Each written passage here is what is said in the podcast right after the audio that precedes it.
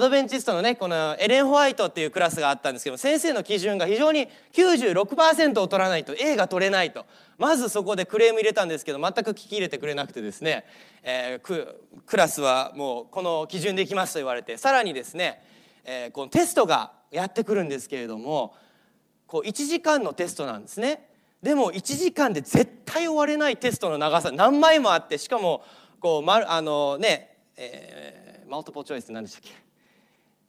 をいろんな選択肢があるんじゃなくってこうね書かないといけないんですね。絶対終われなくってよクラスの、えーね、4分の3ぐらいは終わってないのに1時間したら「はいもう出てって終わりだよ終わりだよ」って「はい出して」って言うんですね。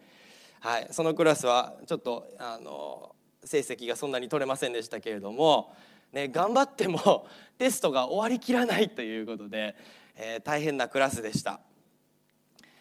まあ、この最近話題になりましたね、えー、東京、えー、この裏口入学と、えー、いうことでいくら頑張っても女の人はテストの点数が一律引かれてるという話がありましたよね。で4浪ね、浪人してる人も何回か以上だったら勝手に減点されて入りにくいシステムだったということで。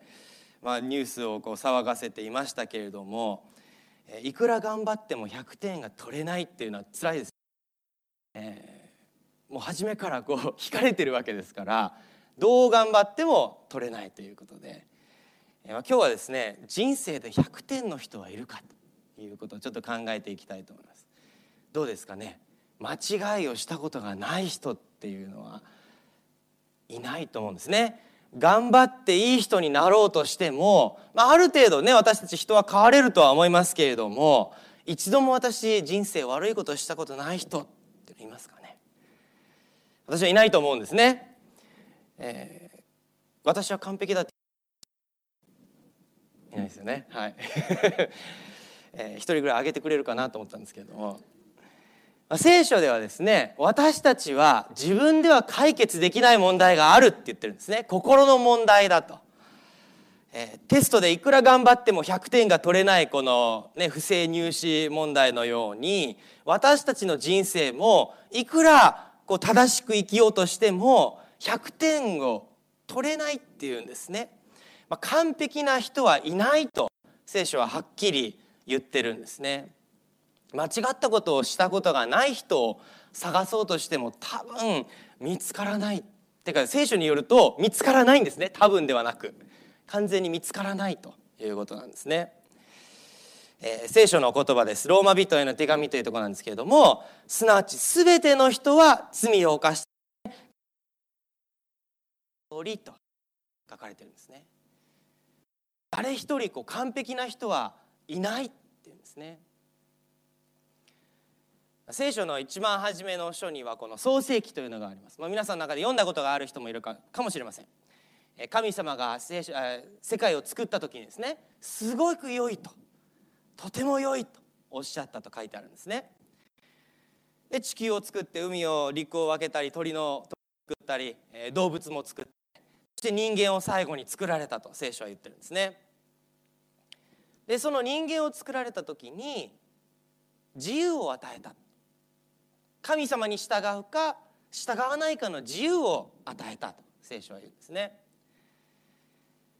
その中で、まあ、サタン今日はこのサタンの話悪魔の話はそこまで深く入ってきませんけれども、まあ、サタン神様に反逆した天使がいてその天使がですね人間を誘惑してきたとこれがエデンの園の事件ということなんですね。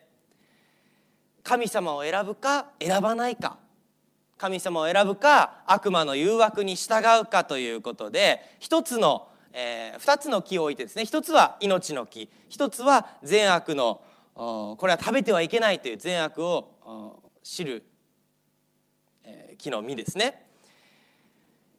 神様はこの木からは取って食べてはいけないと、まあ、ここでオプションが与えられたんですね。神様に従うか従わないか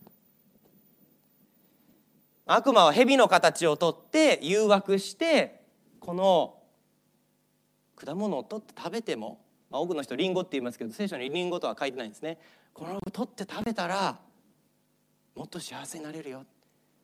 死ぬことはないよ。神様が言ってることは嘘だよ。とという嘘をついたんですね。そして結局、まあ、人類の代表選手といえるこのエヴァそして夫のアダムは神様を選ばないという道をに進んでしまったんですね。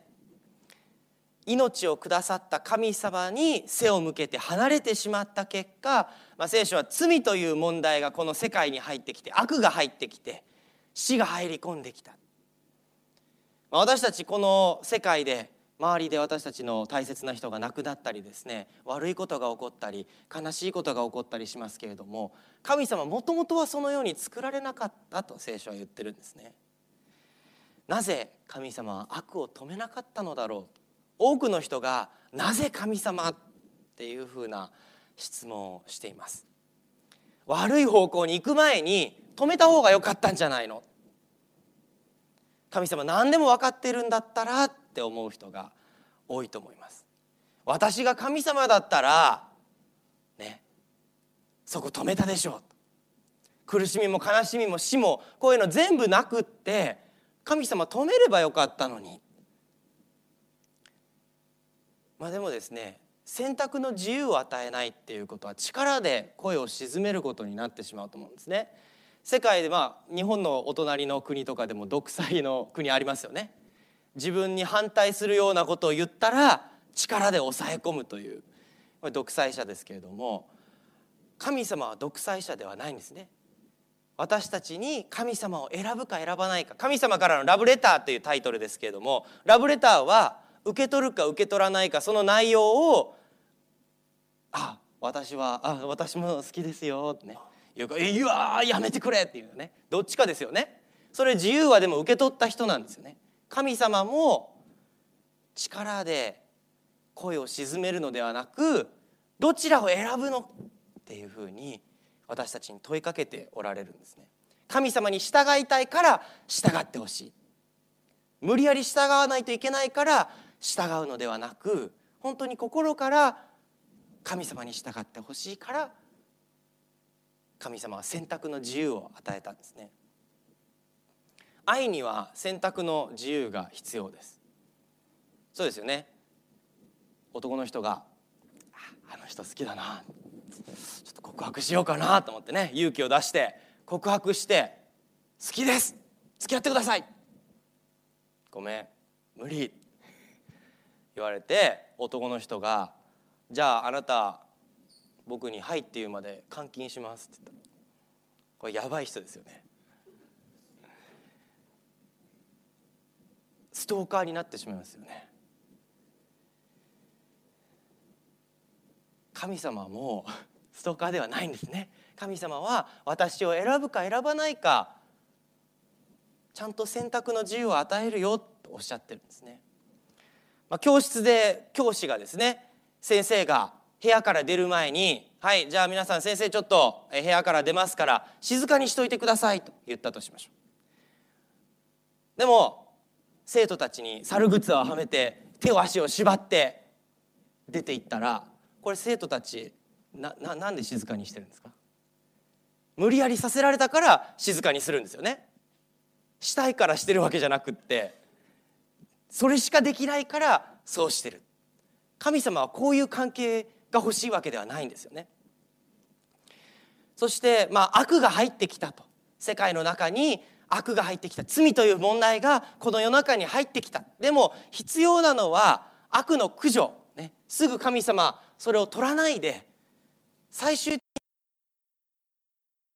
に悪いかということを私たち人間そして全宇宙が知るためにしばらくの間この地球がそのままこの罪の状態で続くことを許してるんですね。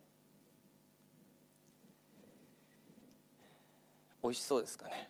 ちょっと甘甘すぎそうですね。ドーナツお腹空いてる時に甘いお菓子があったらつい買ってしまうかもしれませんよね。でもドーナツがあってああ食べたいな。でもこれを食べたらちょっと最近お腹周りがなってね。これは僕の話ですけれども、ね、最近運動しないからちょっと出てきたんですね、はい、どうでもいいです。ドーナツ誰も突っ込んでくれない。自分で突っ込まないとね。はい。ドーナツをね捨てたとしても結局お腹空いてるんだったら意味ないですよね。で罪という問題をアダムとエバが間違いを起こした。じゃあその目をもう積んでもう終わりにしよう。次の作った人間からは正しいの罪のない状態にしようってすることもできたかもしれないんですけれども問題は解決されないってことですね。しばらくの間はこの世界に愛というものをあることを神様は許された。愛さない者は知らない。神を知らない。神は愛であると聖書は言ってるんですね。そして愛の本質は選ぶ自由があるから愛だと思うんです。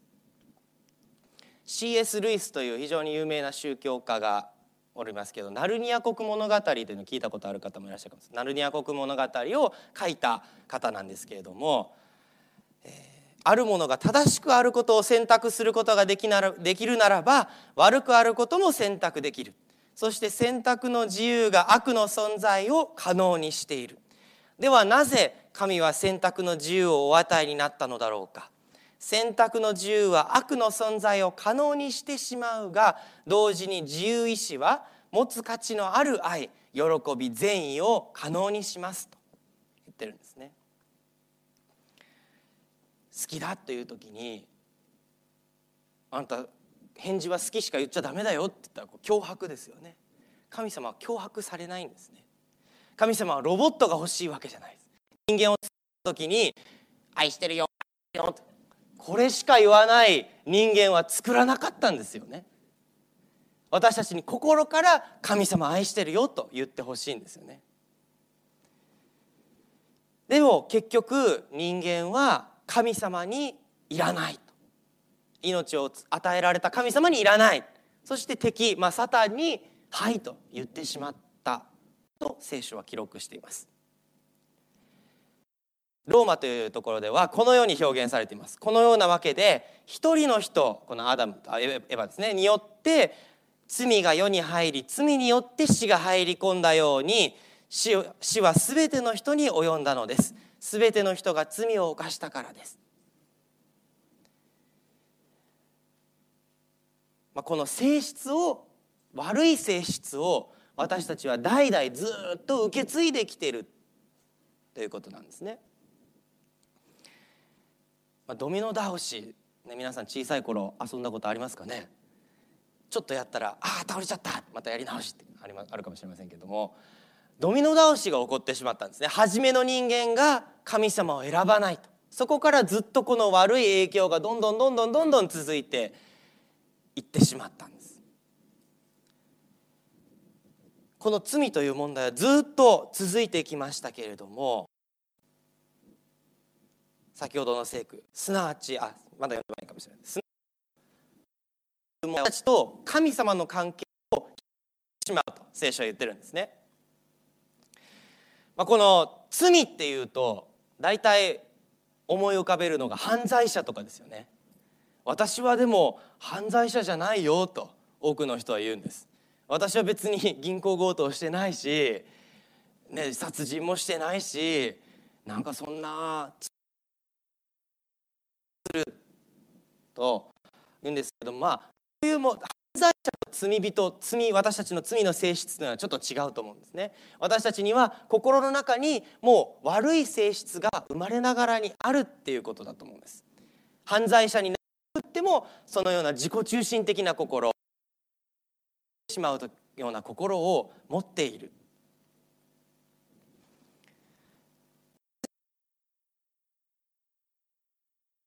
開けてしまうんです。イエス道であり命であり命であるとこの命である神様から私たちが離れると命を私たち持ち続けることはできないんですよね。神様と私はどうした惑星ネットフリックスのテレビシリーズ。僕は見たことないんですけどもネットフリックスのテレビシリーズらしいです。人類から地球がダメになると。地球がダメになったらどこに行くのか。火星。ということで。なんかそういうね、テレビシリーズとか最近はいろんなこの火星移住計画月に移住するだの言ってますけれども結局移住したからといって変わることはないと思うんですね。戦争やいろんなこの世界の問題世界平和は火星に行ったらまた火星で何か争いがあってお互い傷つけ合ってっていうことが続くと思います、まあ、火星に行けるかどうかも分かりませんけどね。倒しが始まってしまった。ずっとこの世界に罪という問題が入ってきてしまった。お金持ちの人もそうでない人もまあ割と幸せな人生で成功して地位がある人でも死がやってくる。聖書も言ってますし私たちも周りを見れば分かります。罪という問題はもともとあったのは罪が入ってきたから神様をいらないというところが入ってきたから死がある。千年間生きられるって言ったらどうします？生きたいっていう人います？千年間生きられるって言ったらはいと。あんまり千年間っていうと初めはいいかもしれませんね。死ぬ心配もない。楽しい。でもそのうちお互い傷つけ合ったり何か不都合が起きたり苦しみ痛み、ね、人間関係のいろいろなことがあったりきっとこのままの私たちの性質のままで生き続けるとおそらくものすごく辛いと思います。聖書でもう一度言いますけれども善を行い犯さない正しい人は世にいない。はっきり聖書は言ってます。罪の問題はさらに自分で頑張って解決できるものでもないですね。私たち頑張ったらある程度自分の悪い癖とかは変えられますよね。ではどうすればいいのでしょうか？先ほどの読んだところすなわち全ての人は罪をしたため神の栄光を受けられなくなっておりとそこまで読みましたけど続きがあります。彼らは値なしに神の恵みにより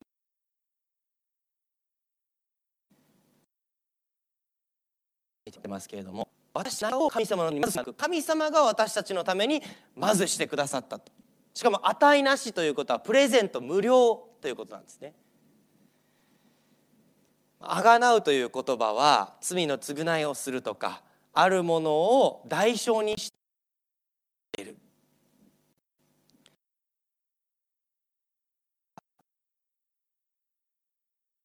罪に死に義に生きるために正しく、ね、過去の悪い罪に死んで新しく生きるために十字架にかかって私たちの罪をご自分の身に負われた。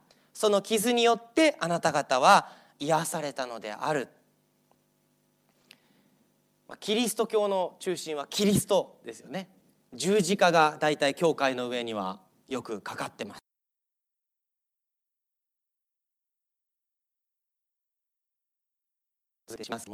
私たちの代わりにき取ってくださる。背負ってくださる。それが聖書のメッセージだと思います。先ほどのテストの話でしたけれどもこれ大学ではしてはいけませんよね。テストを交換。替え玉なんて昔あったかもしれませんけれども。大学ではしてもいけませんけどテストを交換してくれる人がいたらどうでしょうか、ね、不正ではありますけれども。私の100%じゃないものを、ね、100%のものと交換してくれる。言ったらあいいかもと思いますよね。私たちの人生100%にならない人生を神様はある意味交換してくださる。私たちの罪を引き取ってくださる。罪の支払う報酬は死である。私たち罪という問題をずっと引き継いでいるからやがて死がやってくる。しかし神の賜物賜物というのはプレゼントですね。贈り物。は私たちの主キリストイエスにおける永遠の命である。この罪という問題の有罪判決を神様がひっくり返してくださる。イエス・キリストがそのお方ですね。今朝この8年越しの久志さんはですね8年間待った。本当にすごいなと思うんですね。問題があってもこの大好きな舞さんを見捨てなかった。両親に違う人探していいよって言ったら普通はいつ目覚めるか分かんないですよねという人が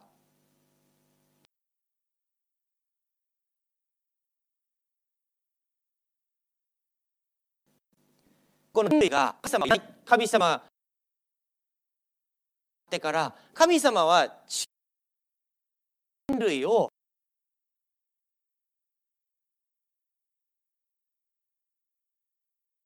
神様はの神様からされなかったんですね。地球に来てその罪を引き取るよ。あなたの問題解決するそう言ってくださっているんですね。その悲しみと苦しみ私が背負うよ。